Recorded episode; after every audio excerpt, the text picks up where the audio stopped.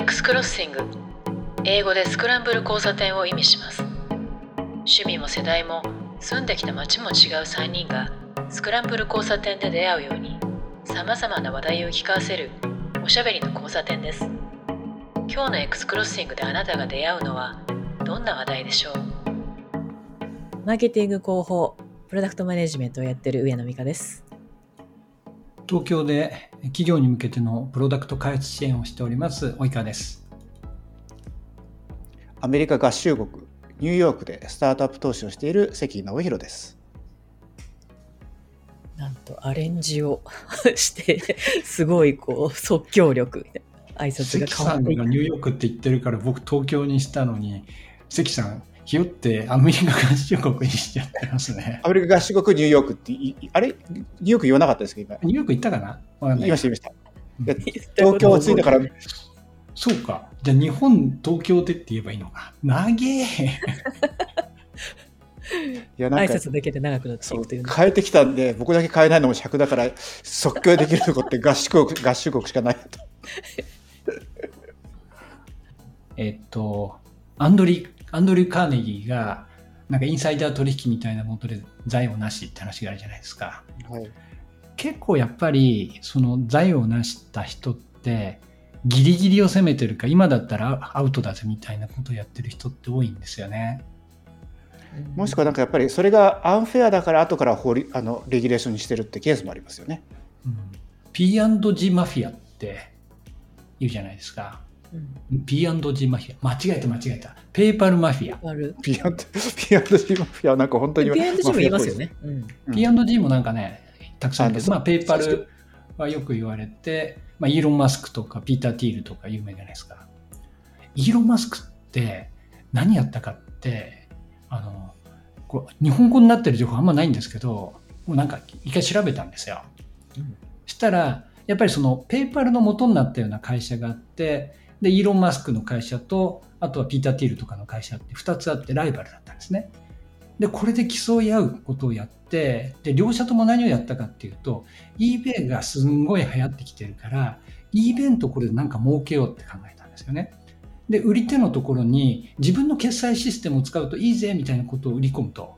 いうために何か、えっと、ボットみたいなものを作って、で、それでこう評価したりだとか何かしたりっていうやつをやったていうのがあって、まあ、その後しばらくしたら eBay はそれをやっぱりあの禁止し始めたりはするんだけれども、要は IT を使って何か結構その本来ユーザーの行動ではないようなものをユーザーの行動のようにして自分たちのものの評価が高くなるようなことをしたりだとかっていうことを駆使しまくっていたんですよね。で、まあ、頭いいなって思うのと同時に、やっぱりどんどんどんどん eBay なら eBay っていうそのプラットフォーマー側のこう、禁止事項が増えていくのをかいくぐって、で、それをやり、で、最後は、まあ、eBay にペーパル、まあ、二つのそのライバルだった会社を合併し、eBay に買収されていう形になったっていうのがペーパルの最後なんですけれども、まあ、なんか、やっぱりギリギリの、まあ、今の時ギリギリアウトだと思うんだけど、そういうこと結構やってる会社とか創業者って多いんですよねっていう。最近はさすがになくなったと思うけど。いや、でも、例えば、クリプトで ICO とかも、ギリギリ、ね、ギリギリを攻めてたと思いますよ。数年前とか。後から今裁判になってアウトになってるところもありますからね。ただやっぱりそのギリギリのところを攻めないと本当にあの巨万の富は得られないっていうのはまさにその通りなんだなとは思いますよねいつもね。でこれってなんかやっぱここ数年ダークパターンと言われていて結構その問題ね、社会問題化していたりあとは各国で結構そこに対する、レギュレーションが出てきたりっていうものが出てるのは、まあ、正しいかなと。で、ダークパターンって何かっていうと、例えば、まあ、多いのはその OTA、オンライントラブルエージェントとかでホテルを見てると、このホテルを今、えっ、と、見ている人は何人いますと。で、あと予約できるのは1件ですとかってなったら、あ、こいつらに先に予約されて困るから今予約しようと思うけど、実は実際にはそんなの見ていないとか、そういうようなことがあったり、あれは結構心理に及ぼす影響は大きいですよね。僕も20年ぐらい前にアメリカにでちゃんと住んでテレビ見た時にびっくりしたのはやっぱりその今日本でもやってるかもしれないですけどこうショッピングチャンネルみたいなやつで限定何個っていう時に右右下に数字が出るわけですよ。限定1000個なんだけど999、998とか下がってってすごい勢いで減っていくわけですよね。でこれがゼロになったら1000個なくなりますって限定1000個ですみたいなやつがあってやっぱりそれ心理的に言うと電話しちゃうわけですねそれでね。で買っちゃうみたいな。でも実際にあれ絶対リアルタイムでやってるわけないんでその当時トランザクション処理できてないんででもやっぱりそれってまさに同じことである、まあ、桜が買うのと一緒ですよね。っていうのはちょっとあってやっぱりで IT だとそういうのできちゃいますよね。だからそれがやっぱりあのダークパターンあれもねいたちごっこになりそうだなと思いつつもねでもやっぱりあの放置すること本当にユーザーエクスペリエンス悪くなっちゃうんで。そうですね。広告もそうです。まああとウェブサイトとか実際に変えるっていうページでもそうですけど特にサブスクとかなんかが増えてくると初回はいくらしかも今だけいくらっていう時がドーンってでっかく出ててで結局は自動契約になってる。なってるとか、なんか何ヶ月続かないとその値段にならないとかっていうのはすっごいちっちゃく書かれてるとか、そういうのよくありますよね。アプリストアとかでも、あの、まあ、読んでないユーザーが悪いったら、それ、それまでかもしれないんですけど、あの、初回無料あ、フリートライアルの期間が何日あって、で、その後自動継続っていうのを知らなくて、え文句のコメントで溢れてるみたいなね、うん、そういうのよくありますよね。まあ、契約解約パターンっていうのは、契約してで自動継続になっていて、まあ、自動継続するつもりじゃなかったんだっていうのもあれば自動継続は理解していたけれども、まあ、興味なくなったから解約したいっていうその解約をいかにしにくくするかもしくは解約を思いとどませるかっていうのを、まあ、大体多くの企業は苦心するわけですけれども。でツイッターでなんかこの間私書いたのが契約はオンラインでサクサクっとクレジットカードを入れてできで、まあ、それはある、えっ、ー、と、物理的なものが自宅に定期的に送られてくるものだったんですけれども、まあ、それを見てて、まあ、役に立ったっちゃ立つんだけど、まあもういらないかなと思って、じゃあ、えっと、1年ごとの契約だったから、こう、解約しようと。そしたら解約はオンラインでできないんですよね。うん、で、まあ、ここに電話しろというふうに、まあ、その会社の親切だったところは、ちゃんとそろそろ1年の購読が、まあ、書籍だったんですけど、購読が終わりますと。で、自動継続なので何もしなくていいですと。もし解約する場合は、ここにお電話くださいっていう嫌な感じの、嫌な予感がする感じのやつだったんですね。だからもう、オンラインで契約で解約は電話っていうのやめてほしいなっていうのをツイッターで書いたら、すごいなんか、こうリツイートとかされたんですよ。で、その日に電話しなきゃいけないから、もう絶対これ電話繋がんないんだろうなとかっていうふうに覚悟したら、あっさり2コールで繋がって、で、事情を話したら、分かりました。今までご購読ありがとうございました。これにて解約になりますって、あっさり解約できて、あ、めっちゃイメージアップと思って、なんかその会社のデジタルサービスの方に僕は契約し直そうかっていうふうに今、マジで思ってるぐらいなので、そのぐらい変わるの。もしかしたら あの CX かとかって思ったんですけれど、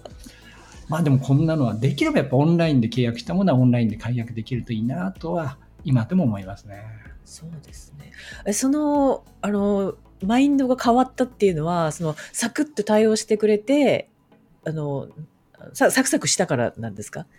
そうですね。やっぱり私が、やっぱりこれ解約できないようにさせてんだろうなっていう。まあ、基本的に電話した時点で、めちゃくちゃ私の期待値は下がったわけですよ。どん底だったわけです。電話しろって言われた時点で。で、そこからめちゃくちゃ一気に上がったら、人間って、その、リーセンシーバイアスっていうアンコンシャスバイアスなんですね。無意識のバイアスの中に、もうその時間軸でつい最近起きたものによって印象が大きく変わるっていうのがあるわけですよ。で私はその電話で女性に親切に対応していただいたっていうことのバイアスで一気にそのネガティブサイドがポジティブサイドに上がっちゃったわけですよね。おすごい力だな。ブランディングとしては本当強いですよね、それ、ね、素晴らしいですね。本当その、その会社からしたら、そのブランディングの一番こうセンターにね立ってやってくれたのがその人となりますよね。素晴らしい。でもこれって少し分かるところがまあその電話で受けた人はしなかったんですけれども実は電話って一番情報を取れる可能性があるんですよ。ちゃんと対応したならば。だから例えば解約理由とかで一切聞かれなかったんですけれどまあ、ウェブで解約理由とかってこう書くことはあるけれども、まあ、適当にしちゃうことがあると思うんですね。電話で解約はすぐできるけれども、差し支えなければ、理由をお聞かせいただけますかとかっていうふうにやったならば、これ貴重なボイスオブカスタマーになるんですよね。やっぱりそのカスタマーサクセス的なところのなんかロータッチ、ハイタッチ、テックタッチみたいなものがあって、テックタッチっていうのが一番スケールするし、まあ、情報は取れるし、データの分析もしやすいと思うんだけれども、やっぱり生声っていう、その定性的なところの価値っていうのは大きいと思うんで、本当はそこからまやれるっていうのはあるんじゃないかと思うんですよね。まあ、彼らはやってなかったですけれども。確かに生身の人間が相手になった時に聞かれた聞かれたらこうちゃんあちゃんと答えなきゃっていうかそういう心理も働きそうですよね。テキストとかあのシステムになるとあんま前飛ばしちゃおうかなっていうそれはあると思う。でもまあ逆にその日本だとね電話あんまり使わないみたいな話をちょっと前に話したんですけど、まあ、ニューヨークすごい電話嵐なんで。で面白いのは逆に電話で結構何でもかんでも電話でその対応なんですけど電話終わった後にあの差し支えなければその引き続きその電話のアンケートシステムに移るんで、まあ、大体それってもうあの番号を押すだけなんですけど番号を押すやつ残ってくださいとか残ってくださる方は今のうちに1を押してくださいみたいなやつとか。あとやっぱりその実際に病院とか行って病院行ったらなんか翌々日ぐらいにはそのサーベイが大体届いていてメールとかでで飛行機もそうです。飛行機も乗ったら大体翌日とかにサーベイ届いていてやっぱりそのこっちにいると日本にいるよりも明らかにそのサーベイの数は多いしその電話で取る時も結構あるしそうじゃない時もあって。やっぱりそのカスタマーリテンションとかカスタマーエクスペリエンスをどうするのかっていうのはやっぱりすごい真剣に考えてるな。ただ一方でその人一人のその能力とか、ね、そういったものって日本って割と均一化してるって印象ありますけどこっちってやっぱりすごいこう差があって例えばそのレストラン行った後にチップ払う時もこの人はすごいいいからあげたいとかこの人は良くないからそのあげなくていいとかってすごいやっぱ差が出るんですけどそういうカスタマーサポートとかでもみんなやっぱすごい差があるんでなんかそれに合わせてやっぱりこうサーベイの時もすごい良かった。とか 全然ダメだったみたいな時も結構あるんですやっぱりばらつきがあるからその特にサーベイする意味ってあるんだろうなとはちょっと思ったりしますね。日本でもそのコールセンターとか電話サポートした後にメール送られてきてそのサポートに関してのフィードバックをお願いしますっていうのは、まあでも外資系が多いかなとは思うんですけれども、でもそれはそれでありことはありますね。今、関さんが言われた、その個人ごとにばらつきがあるところを、やっぱり海外のサービス事業者は、個人を特定してフィードバックを取ろうとする傾向があって、なんかその、多分デルタとかだったと思うんですけれど、なんかその、こう、紙がこう配られてて、中に入ってたのかな？わかんないけど、それになんかやっぱり、えっと、今回のフライトで担当者のでいいサービスをしてくれた人の名前とあとレーティングとコメントを書いてくれみたいのが来たことがあっていやいやいちいち名前覚えてないしとかと思ったんですけれど結構それをやることはあるんですよね。ユナイテッド僕乗ってるんですけど一時期もう何年かでそのエリート会員だとそういうメモパッドが送られてきて1月にでいつもそれ持っててください。で乗った時にいいいい人がいたらそれ名前変えて渡すかその終わったとグラウンドで渡してくださいみたいな。でやっぱり見てるとやっぱアメリカ人ってそのあのキャビンアテンダントの人とかと最初やっぱりファーストネームとかで呼び合うようにする人結構いるからファーストネーム覚えてるんですよね。であの人よかったからその名前書いてくださいって割と普通にあのやるケースもあるしあのオンラインのサーベイで来てもやっぱり何日か経ってるんだけどやっぱりあのよかった場合には具体的に名前なのであの書いてくださいってオンラインサーベイに書いてあることも結構多いですね未だにねただ悪い人を書けってことはあんまりなくていい人を書いてくださいって書かれることが多いんですけど大体僕らって悪い時の人のことを覚えてたりするんであのなんかそこら辺はその悪い人のやつをいっぱい書かせないようにするためのちょっとそういうあのレトリックなのかなと思ったりしますね。なるほど僕はユナイテッドにあんまり印象がないからそういうの配られたらお前ら全員クソとって書いてユナイテッドは本当にそうそういうふうに言う人多いですよね。なんか本当サービス悪いんだろうな。なんか、その周りの人の声を聞いて、私の中になんかできてしまっている何かがある。あのね、ユナイテッド多分、だから僕は割と初期の頃から上級会員になってたんで、あの、待遇いいんですよ。だからある意味、すごいアメリカンな感じで、上級の人はすごいよくよよくしてくれると、まあ僕、日本の航空会社ちょっと過剰サービスだと思ってるんで、ちょっとあのトゥーマッチと思う時があって、適度ですっていう感じなんですね。ただやっぱり、あの、エコノミーでなおかつ何もそういうのなかったりすると、その、あんまり人として扱ってないなっていうか、その、いっぱいいっぱいいる、その、グループをひとまとめに扱ってる感じがやっぱあるわけですよね。だからなんかそういうようなところはもうなんかあのちょっと感じますけどね。そもそもエリート会員とかってつけてるそのエリートってつけてる時点でそのもう差別しますって言ってるようなもんなんでだから早いうちになってよかったなと思いましたけどね、僕はね。そのフィードバックのとかあの日本にいるとあのアップルストアとかねああいうのってもう個人名でいきますよねこの人の対応どうでしたかみたいにあの人こんな名前だったのって後から知ることのが多いんですけどでもそのフィードバックをしようっていうのは私が多分自分の仕事柄も人のあのニーズとかね声を聞く仕事だから自分がお客の立場の時も必ずフィードバックするようにしようというふうに思うんですけど特に日本の場合なんかはあの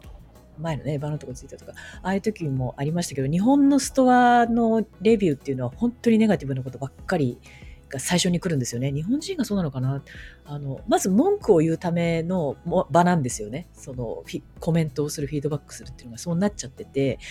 で、社内でも結構有名だったんですよ。日本はネガティブなものが多いから、ここのレーティングとかはちょっとそこはあの加味しようみたいなとこがあって、で、諸外国というか、まあ、特にアメリカとか、いいことがあって、これをありがとう、こんなのを作ってくれてっていうのがあって、で、さらにここがこうなっていくといいよねっていうフィードバックがあると、あの、作り手側のとこにもそれだけでエネルギー与えるとこもあるし、いいコミュニティの空気でも生まれるしっていう、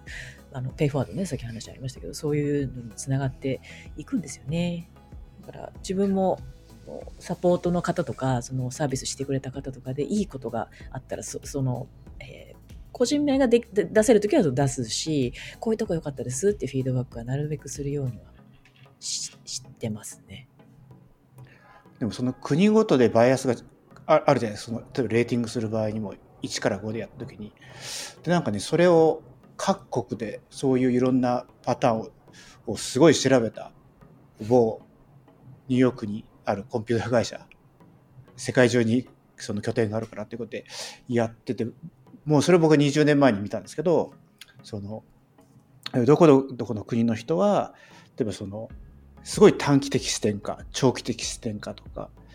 不正的か母性的かとかすごいいろんな項目があってすっごいこうプロットしてあるんですけどあれで見るとなんとなくぼんやりと思ってたこの国はこういう傾向だよねっていうのがちゃんとビジュアライズされて出てきてるんですね。でやっぱりああいうのちゃんと統計取ってちゃんと分析してそれに合わせてやってるっていうのはなんかこうなかなかできないし最近そういうのやってるのかどうか分かんないんですけどなんかやっぱりああいうのあのまたちょっと探してきて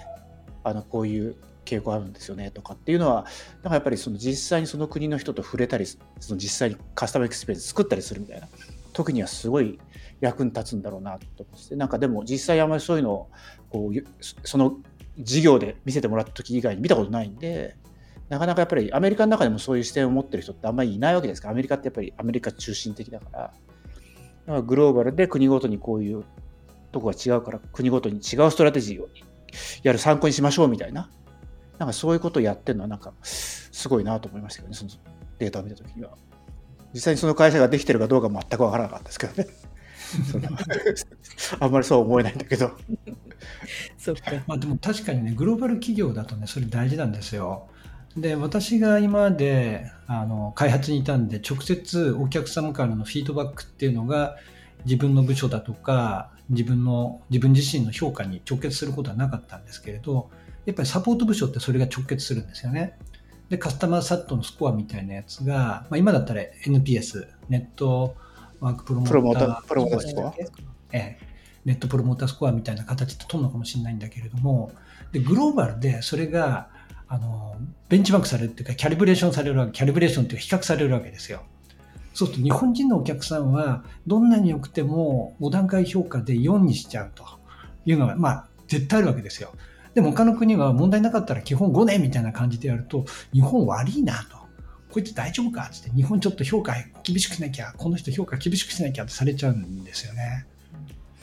なんでそこら辺はなんかグローバルで国の特性の違いっていうのがすごいあるなってやっぱりグローバル企業に勤めてるとよく感じますよね。あの車の販売のあの友達が販売してるんですけど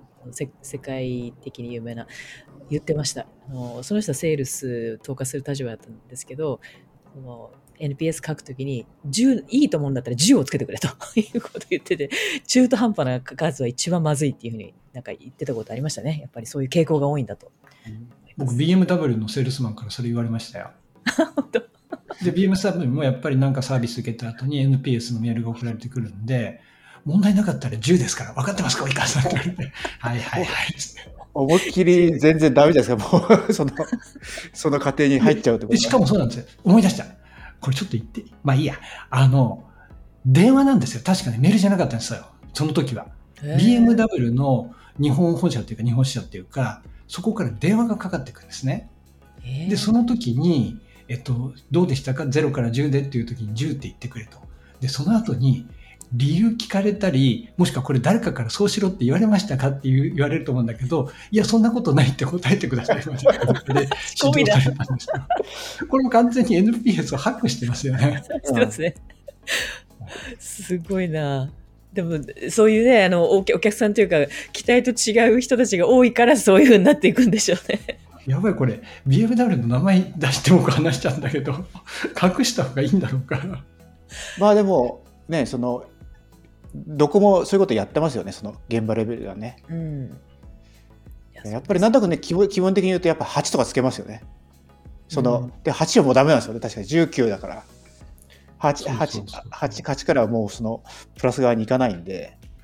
NPS のそのね、後ろのそのウェイトを知っちゃうと、どれがその中立で、どれが批判的で、どれがそのでしたっけあの、サポーターっていう感じで知っちゃうと、あ、これ8以下だとそっちの評価になるんだなとかっていうのがわかるから、それで自分もつけるようになりますよね。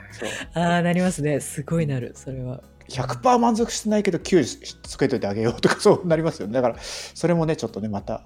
あのそういうバイアスはこう排するようなユーザーエクスペリエンスも必要ですよね。当然と。本当はね。フィードバックはいいことはね、いいこともちゃんと伝えていかなきゃダメよね。うん、いや、でも本当にそう思うんですよ、ね。る教育と同じですよね。やっぱり外資系にいたからか、美香さんと同じような行動になり、いいことしてくれた人にはちゃんと伝えようと。で、その人に伝えるのはもちろんいいんですよ。なんか、例えば私も今から20年ぐらい前に、どっかのデパート、百貨店から伊勢丹だったかどうか忘れちゃったんですけれども、まあなんか伊勢丹とか倉庫とかそういった老舗の伝統的なところで行って、革製のバッグを買おうと思ってたんですね。で、自分が今使ってるやつがすごい気に入ったんだけれども、もうさすがに古くなったからっていうふうに探したんだけれども、まあ売り場にいいのがなかったんですよ。で、当時そんなにこう、なしタブレットみたいのもないんだけれども、持ち歩いてたノートパッドで PHS でざーっとインターネット探して、あ、これが欲しいんだけどっていうのを、こうなんか店にいた店員さんにこうお話ししたら、分かりましたっていくつかこう探してくれて、これが結構近いと思うんですけど、何個か持ってきてくださって、すごい時間かかったんですよ。で、結局おすすめのやつに買って、ですごい気に入ったんですね。で、やっぱり名札つけてたから私名前覚えていて、その百貨店かなんかのウェブサイト行って、お客様からのなんか問い合わせなのか、何かフィードバックなんか、一応メールアドレスが書いてあったから、そこに何々店の何々レベルのなんとかさんっていう方にこういうことしてもらったんで、もう本当に助かりましたっていうのを送ったら、次の日の朝礼で本人に伝えたらとても喜んでましたっていうふうに返事が来て、あ、やっぱこういうのってやるべきなんだろうなって思って、まあ、今でも結構やるようにしてるんですよね。及川さんが伝えて、さらにそれがご本人に伝わったことがさらに及川さんに戻ってくるってそのうん、それがいいですよね。私もあのホテルの方とかサービスの方とかで時々あの素晴らしくホテルの側のその誇りも感じるサービスだしでこちら側の意図もちゃんと組んでくれてるみたいな素晴らしいサービスしてくれる方がいてその方のあちょっとお名前覚えとこうみたいな感じで後々伝えたりとかねそういうのもすごくするようになりましたやっぱ仕事するようになってから。もうなんか及川さんみたいなことが僕はバーニーズニューヨークってあったんですけど、まあ、バーニーズニューヨークもね、も当時伊勢丹とジョイベンだったんで、ジョイベンじゃない、ライセンスだったかな。だから、やっぱりなんか同じパターンで、その、うまくやってくれた人のことを言ったら、当時だったかちょっと忘れましたけどやっぱりその知り合いがバーニーズにいていやなんかあの話があの朝礼かなんかで取り上げられて褒められてましたよみたいな話になってあなんか言っといてよかったなみたいなことはありますけどやっぱり、ね、接客の人ってやっぱりそそそういうプラスの評価が本当にねいいんでしょうけどなかなかやっぱりねマイナスの評価ばっかりになっちゃうんですか接客とかそのさっきのカスタマーサポートとかも。なかなか難しいですよねそのあのどういう時にどういうふうにそのプラスのフィードバックをするのか特にプラスのフィードバックをする口があんまり用意されてないわけじゃないですかそういうケースって。それを超えてやっぱり伝えるっていうのはなかなか実際は難しいよなとは思いました。私でもそれでちょっと失敗しちゃったっていうか相手に一瞬ドキッとさせたことがあって今でも誤解されてるかもしれないなと思うのが一回タクシーで友人と一緒に夜、まあ、六本木に勤めてた時に恵比寿まで行ってでなんかね炒飯屋予約してたから入ったんですよ。でイタリア料理店って似たような店名のやつあるじゃないですか。なんかタコラッタとかそれ僕のツイッター名だけど。それを言いたいために言ってるんですか？そうそうそう。受けてくれて、やった。まあでもなんか、そういうのがあるじゃないですか。はい。トラットリアかね。店に入ったら予約ないって言われたら、うん、あれ？と思ってマップス見たら、なんか近いところにある。だけど別の似た店名だったんですね。そしたら、乗ったタクシーがまだそこにいてくれたんで、で、なんか様子見てくれてたんですよ。僕らなんかここかなみたいなこと言ってたから、多分心配になったと思うんですね。うん、で、違ったから、歩いていくとちょっとかかるな、ってでいたからまた乗りますって乗ったらいいですよっつって料金そのままでそこまで送ってくれたんですよ。へですごい嬉しくてでなんかそのこう後部の座席に座っているところになんかその苦情受付のハガキあるじゃないですか。はい、僕それを取ってでそこに後からポジティブなフィードバックを送ったんだけど、運転手さん一瞬、え、それなの？みたいな顔してたから、いやいやいや、苦情じゃないですからって言って、行ったことがあったり、わあ、いい、いいすごい。この間家電量販店で、えっと、なんだっけな。あ、あれだ、電子レンジ買うのですごい、なんかちょっとすごい局長スペースだったんで、それもご相談乗ってもらって、すごいよくしてくれた人がいて、で、次の時に、まあ、これ、もうアマゾンとか買った方が安かったんですけれども、ヨドバシとかのオンラインで。だけども、それだけちゃんと説明してくれたからって、その店に行ってリアルで買おうと思ったら、その店員さんいなかったんですよ。で、別の店員さんがいたんですけれど、名刺もらってたから、この方にとてもよくしていただいたんで、いらっしゃらないですか？っていうふうに言って、そしたらなんか、ナンパかみたいに思われて、なんか全然違うんで、本当によかったんで、俺言っといてくださいって言ったりとか、なんかもう、不動産の契約するときにも、あっちこっち行って契約断られて僕は心折れてて、毎回毎回でも嫌な顔せずにずっとアテンドしてくれるその不動産あの社員さんがいらっしゃって若い女性だったんですね。でこれちょっとお礼したいなと思ってあのスターバックスでギフトカードってあるじゃないですか。うん、あれ買ってでこれ渡そうと思ってその内覧し終わった後にあのスタバとか行かれますかって聞いたらこのおじさん私をナンパして今から一緒にお茶行きたいと思ってるんだってめっちゃ警戒心が出てきて いや、あの、いつも、あの、ね、契約いっぱいしてばっかりで、あの、全然、あの、本社の利益になってないと思うんですけど、ありがとうと思って、これ、あの差し上げます。あの、一杯ぐらいコーヒー飲んでくださいって言ったら、あってほっとした顔されたんだけど、やっべえ、俺今変なおじさんが。警戒した、警戒オーラが出たんですか？というで、ちょっとなんか、こう、スマートにちゃんとお礼を言えたり、伝えられたりするのできるいい紳士になりたいなと思った感じです。わあでもいいいい話そのサービスの方も女性もすごくあの真摯に接したんだろうしお母さんもちゃんとそれを伝えようとしてていい話だな。そのサポートの方とかセールスの方とかってやっぱその人間人間力もあると思うしこの人は一体どこにあのニーズがあるんだろうとか何を探したいんだろうってこう想像力がすごく豊かな方だと思うんですよね。そうあのこの人の立場だったらっていうのを考えないとできない仕事だったりもするから、うん、かそういう人間人間のこう力に支えられてるとこ大きいんだろうな。でもそういうねそのちょっとしたギフトあげるのって昔はなんか割と普通にやってたのかなと思うのはうちのもう祖母とかがなんかやっぱり旅行とか行くと旅館とか行くじゃないですか。そうするとやっぱりこう中井さんとかにこう途中でポチ袋みたいなの渡してんですね。でやっぱりそれってそのある意味なんかずっとそういうのを見てたからなんかそういうのをあげる、まあ、チップみたいなもんですよね。だからそういうのはやっぱりカルチャーもあるし、なんかやたら人に物をあげたりするわけですよね。だからやっぱりなんかそういう余裕があって、当然それがフィードバックとしてちょっとね、あの今日本で考えられないかもしれないけど、現金を渡すってなんか今日本で言うとさっきの投資の投資枠じゃないんだけど、現金を渡すって無粋だよねみたいな感じにも見えるんですけど、やっぱりその分かりやすく、こう、ね、ありがとうございますとか、今日はよろしくお願いしますみたいなやつをそういう形で渡してるみたいなことが、まあ、つい最近まであったよねってちょっと思ったりするんで、そこをどうやってうまくスマートにやるのか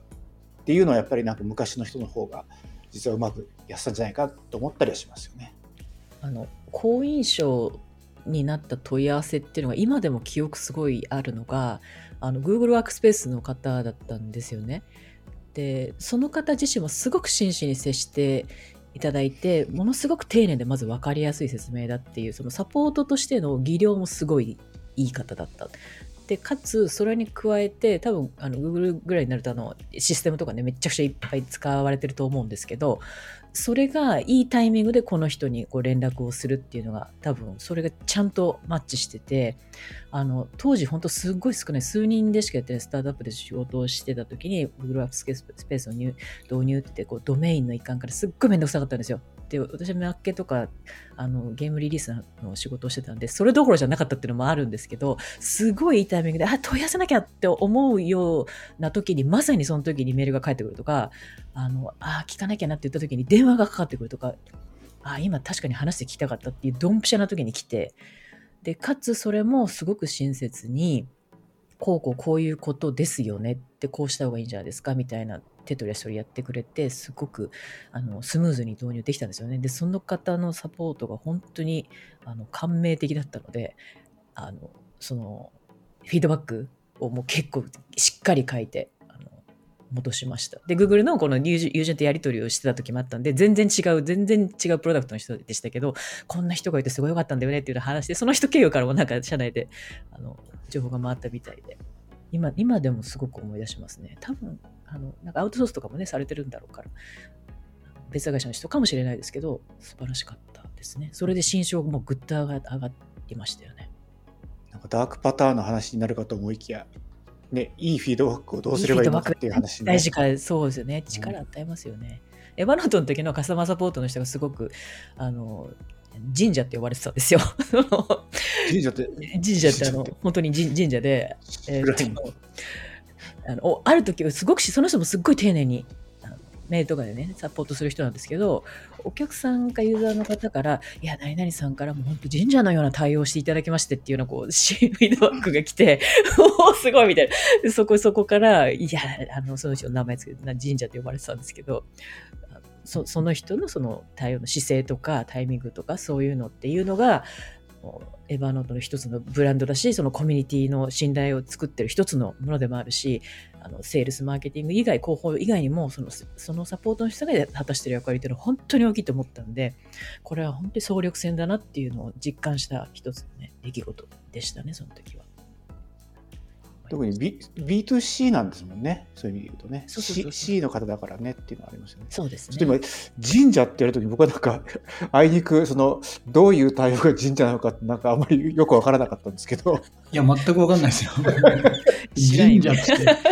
神社って対応して、神社？今まだわからない。そう。なんか神社のように対応してくれたっていう表現でした。面白かった。神主さん？みたいな思ったんですけどね。まあ、面白いですね、ボキャブラリーも。その確かに神社みたいな対応。それ神みたいなやつの間違って。あそんな意味なんじゃないですか、うん、うん、そうかもしれない。うんまあ、なんか一番最初のオンラインで契約したのに電話での解約が必要になるっていうのはちょっとやっぱりそのさっき言ったみたいに私こうイメージが上がったんでなんでここまですぐに電話で、あの、電話取っていただいて、2コールで取って、すぐに解約できるっていうふうなことを備えてんだったら、オンラインの解約も用意すりゃいいじゃんって普通に思うわけですよね。で、しかも電話でした時に解約理由を聞かれるわけでもないから、彼らとしてデータが集まるわけでもそんなにないと思うんですよ。で考えたならば、ちょっと私がその購読していたものが、どっちかっていうとオールドメディアであり、それを購読してる人っていうのは、アナログ人間、かつ、もしかしたら高齢者が多いんじゃないかなというふうに想像したんですよ。で、私はたまたまオンラインの口があるからそこから契約したんだけれども、他の人は紙に書いてるか電話かけてんじゃないかなっていうふうに想像したんですね。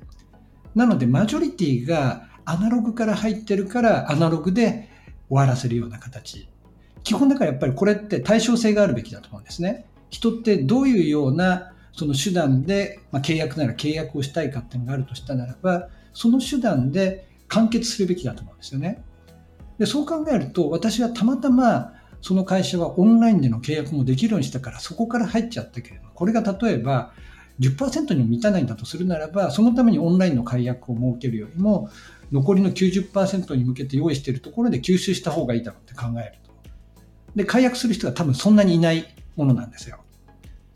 だから、そういうような手段を取ってるんじゃないかなっていうふうに想像したんで、なんかその提供者側の立場に立つと、まあ、こうやっちゃうのも仕方ないかなというふうには思ったけれども、一方で、多分オンラインの契約システム持ってるんだから解約するのもそんなに大変じゃないから、そこまで用意しておいたら、もっともっと好感度アップだったのになとは思った次第ですね。なるほどね。まあ、その話を聞くと、まあ、設計した人はなんかそこまでは考えてなかったんじゃないかなと思うんですよ。単純にやっぱりあの心理的なバリアが上がるじゃないですか電話をするっていうことによって。で